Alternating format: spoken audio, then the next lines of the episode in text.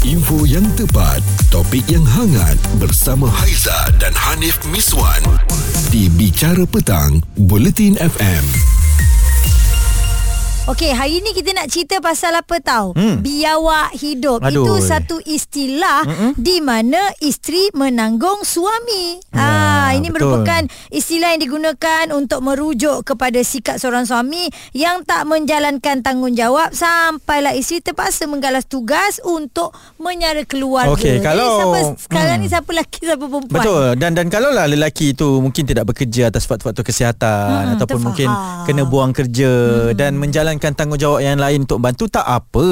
Masalahnya tak sedar diri ni Aiza. Ada lelaki yang macam tu tau. Ya. Yang hidup ditanggung kemudian uh, bila kena pula macam-macam isu ataupun macam-macam masalah, oh konon-konon dia ni yang paling ke depan lah. Rupanya dia ni tak ada apa-apa pun. Aduh. Menyusahkan pula dan cakap pun memang naik sahaja kan. Ha, itu masalah, itu masalah. Ah, itulah pasal. Hmm. Okey, yang ini kita bukanlah cerita kosong-kosong. Okey. Ada rentetan uh, daripada berita-berita yang dekat uh, dalam media sosial ni kan. Alright. Seorang wanita yang enggan dikenali ni dia terpaksa keluar kerja nak tanggung keluarga eh. Hmm. Sedangkan suami yang sihat segar bugar tu Hmm. duduk kat rumah habiskan masa main video game sahaja. Ya. Ah dia kata suami saya tak kerja. Saya yang kerja tanggung anak, diri sendiri dan suami juga makan dan mentua semualah. Ah. Suami marah kalau saya makan makanan segera atau yang seangkatannya waktu bekerja lah. Hmm. Ah, lepas tu dia marah yang tak bercakap 3 4 hari tau. Kadang-kadang Aduh. seminggu. Mm-mm. Saya bangun pagi hantar anak pergi rumah pengasuh, kerja pula bagi anak rak, dia boleh main Mobile Legend ya. Hmm. Balik kerja ambil anak kemudian masak lagi untuk dia. Dia scroll TikTok atau apa-apa terpaling penat. Huh. Ha kan Aduh. Itu saya cakap tadi Itu dia tak buat apa-apa Lepas tu konon-konon dia yang macam-macam Lepas tu dia marah pula Kalau isterinya ni Macam berpakaian dekat luar Kata uh, Nak tayang sana Nak tayang sini Eh, kan ha-ha. uh, Dan ada satu luahan lagi Yang saya baca pun Saya panas ni Dia kata Dia cakap Tak reti cakap baik-baik lah dia ni Dengan I senyum apatah lagi pun tak ada Tapi kalau scroll TikTok hmm. Elok je gelak uh, Walaupun pergi kedai makan Siap bergurau dengan pekerja dekat sana tu Perempuannya hmm. Dan dia siap kata Saya rasa hina lah eh Menjadi wife sebegini kepada dia Hmm, Tapi tak itulah patut, eh. uh, Bila dah ada isu-isu macam ni Mungkin orang luar akan cakap "Ah, Itulah siapa suruh kau hidup dengan dia Siapa suruh Oh. kau tanggung Siapa suruh Ya. kau sanggup Engkau yang sanggup Tapi tak semudah itu Tuan-tuan dan perempuan Betul dan situasi itu sebenarnya bukan diingini oleh si Anon ni. Betul. yang, Anon, ya? Ha. Ha. yang memang dia pun tak tahu dia akan Ya. melalui situasi itu kan. Jadi bagaimana agaknya kita nak melihat uh, seorang suami yang kerja dia ukur tilam bantal je Ya, kan. betul. Duduk kat rumah tidur Ha-ha. tak buat apa-apa, yang buat kerja rumah ataupun kerja mencari Hmm. rezeki adalah isteri. Betul dan atau dalam erti kata yang mudahnya kehidupannya ditanggung dan tak sedar dirilah tentang Oh, berkenaan setuju. kan. Ayat tu saya setuju tu. ini bukan isu yang baru, isu yang dah lama ada dan juga terjadi di kalangan masyarakat kita. Isu semasa, hiburan dan sukan bersama Haiza dan Hanif Miswan di Bicara Petang, Buletin FM. kita nak kongsi-kongsi sikit lah tentang tanggungjawab sebagai seorang suami. Ya. Semua dah tahu dah kan apa yang perlu anda lakukan. Makan, minum, tempat tinggal, nafkah, zahir batin semualah eh. Ha, Ha, tetapi ada cerita pula yang mana menjadi biawak hidup. Ya, perkahwinan ini membabitkan dua individu eh, lelaki dan juga wanita dan lelaki ni ada tanggungjawabnya, wanita sebagai isteri pun ada tugasannya. Jadi perlu bekerjasama lah untuk hidup harmoni kan. Tapi bila Setuju. ada biawak hidup ni di kalangan lelaki ni kita yang lelaki pun panas tau. Ha. Ha, sebab tu Zul apa ceritanya awak dengan biawak hidup ni? Ya, saya setujulah dengan uh, Hanif tadi perkahwinan ni melibatkan dua individu. Dia Ha. tak boleh Karim dengan Karim. Dia mesti Karim dengan Karimah. Betul? Ah, setuju. Ha. Ha. Saya mungkin uh, bukan orang yang arif dalam uh, rumah tangga sebab saya sendiri tidak berkahwin lagi. Uh, tetapi apa yang saya nampak sekarang, uh, metod perkahwinan, sesuatu perkahwinan itu Mm-mm. Dia dah jadi satu macam commercialized.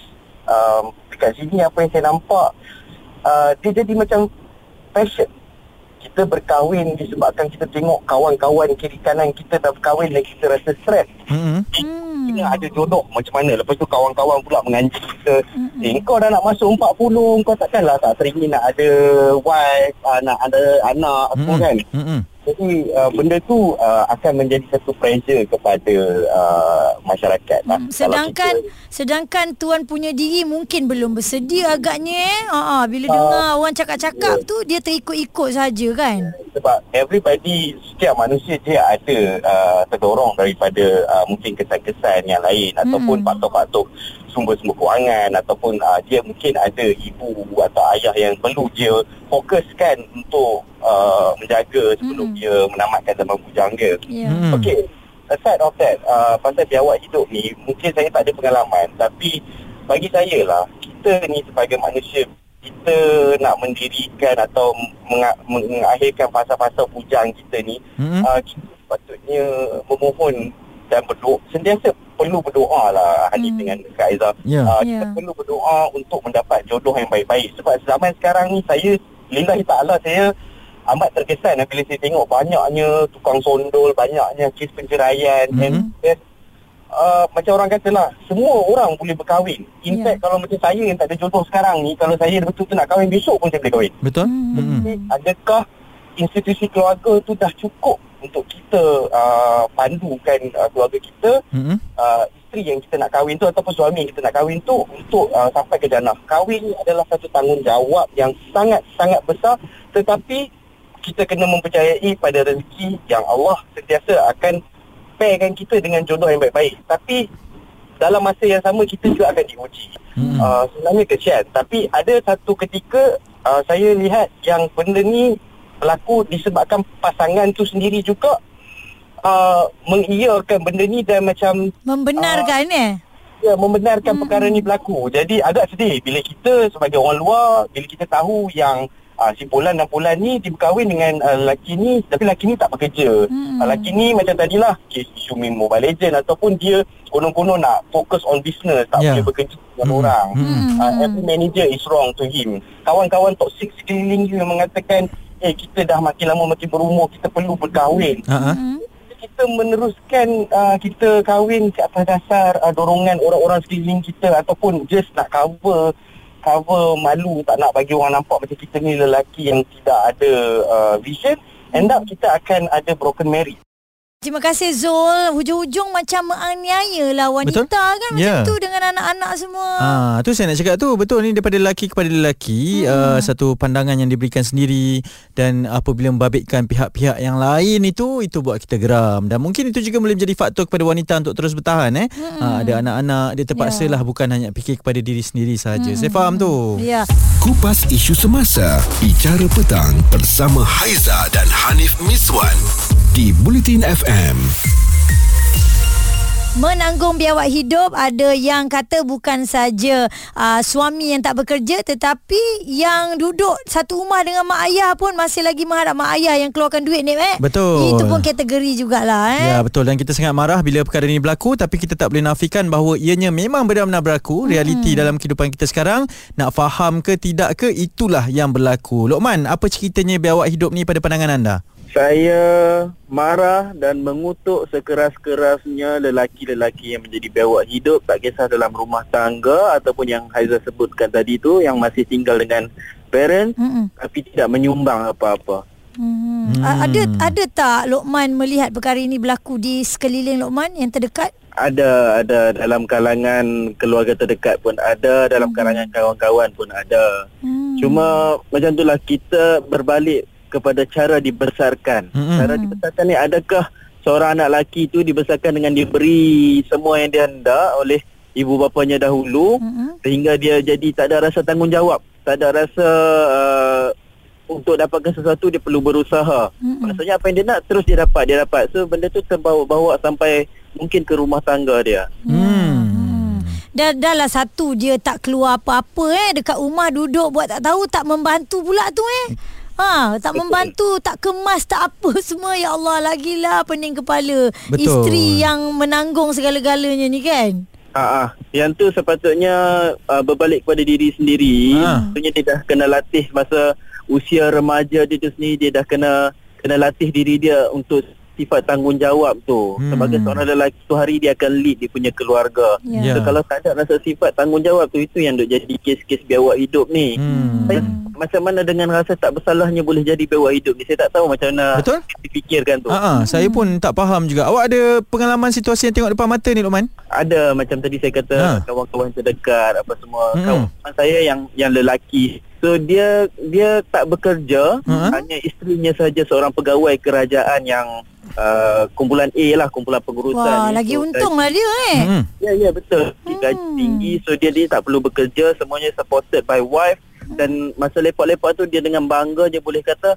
uh, macam Yalah kita dah berkeluarga Kalau lepak malam kita nak balik awal lah Sebab kita respect kita punya family Apa semua Mm-mm. And then dia kata Eh kenapa pula you uh, Macam Dia memperlekehkan kita lah Balik awal Tak Ah. bini apa semua Tengok apa bini aku tanggung semua Aku nak keluar apa pun Wah. Bini aku tak kata apa Things like that Wow, tanpa segan silu ya. Dia Ya. boleh uh, cakap macam tu dengan kawan-kawan. Ibaratnya dia memang goyang kaki aja apa dia nak semua dapat. Betul? Jadi tak perlulah nak takut dengan bini dia. Ya kan dan itu antara perkongsian pengalaman daripada lelaki juga mungkin ada wanita yang nak kongsikan bersama dengan kita tapi uh, rasa macam tak boleh nak bagi tahu ataupun tak sampai hati nak kongsikan Cerita viral bersama Haiza dan Hanif Miswan di Bicara Petang, Buletin FM. kita nak kongsikan berkaitan dengan biawak hidup ini. Saya hmm. sebagai lelaki memang rasa frust lah bila kejadian ni berlaku.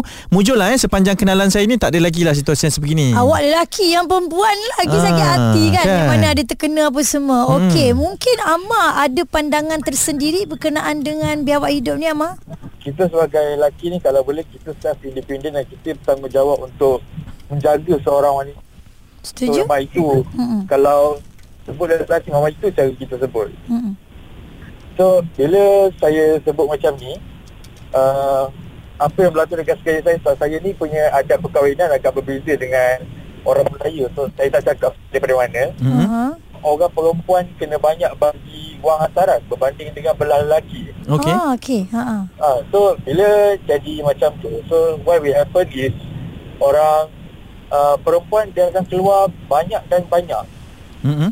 So lepas claim akan claim lagi, lepas claim akan claim lagi. Belum lagi kita cerita pasal yang uh, disogokkan macam uh, dia tak nak bagi tahu dekat mana perginya uh, uh, amount tu kan. Hmm. Hmm. Ha, so benda tu akan jadi macam satu cerita lagi panjang lah. Uh, belah perempuan yang kena bagi kan kalau ikut adat. Jadi apa salahnya kalau kita minta lagi? Hmm. So dia macam ibarat yang uh, macam naik lemak. Dia akan jadi naik lemak. Hmm, hmm, hmm, hmm. So macam saya sebab saya sebagai seorang lelaki yang ada adik-beradik perempuan Hmm, dan dah terkena dah dengan tempias uh, culture yang macam ni hmm, hmm. saya akan nasihatkan kepada saya punya generation-generation yang seterusnya adik-beradik ataupun orang-orang lain yang berada dalam culture yang sama macam saya Hmm, hmm. pecahkan peraturan ni lepas pecahkan peraturan ni uh, hormat wanita dan jangan terlalu membiasakan minta hantaran banyak-banyak ni. Hmm. Hmm, hmm, hmm, hmm. Itu sebab itu macam tradisi saja kan ikut ikut saja sebenarnya boleh je kalau kita tak letak hantaran tinggi betul tak Amal? Betul. Hmm. Tapi perkara itu yang membawa kepada berlakunya kes biawak hidup ni masuk awak. Yes betul. Hmm. Dan Betul. boleh dielakkan lah. Boleh dielakkan sepatutnya sebab uh, bila dia jadi macam ni kan. So uh, macam kes yang saya ni dia akan mengharapkan daripada mak ayah belah perempuan. Hmm. hmm. So bila dia harap daripada mak ayah belah perempuan, Hmm. memang uh, memang mak ayah belah perempuan tu keturunan Bill Gates kan. Okey. Tapi tak pun. ah, Yang berada jadi- sikit lah. Ah. Ah ya, yes, saya ingat berada sangat. So benda tu memang tak patut dan benda ni masih lagi berleluasa dekat uh, kampung saya. Mhm. Mm. Even dekat sana pun dia orang uh, uh, budak-budak muda pun masih lagi mempermainkan benda macam ni. Jadi bila hari perkahwinan ke hari kejadian ke Okey. akan jadi gaduh besar. Hmm. So macam dalam culture saya ni benda ni terlalu biasa sampaikan kalau hubungan silaturahim tu rosak disebabkan benda ni benda ni dianggap biasa. Hmm, Okey. faham. Tapi saya orang yang lahir dekat Malaysia Hmm.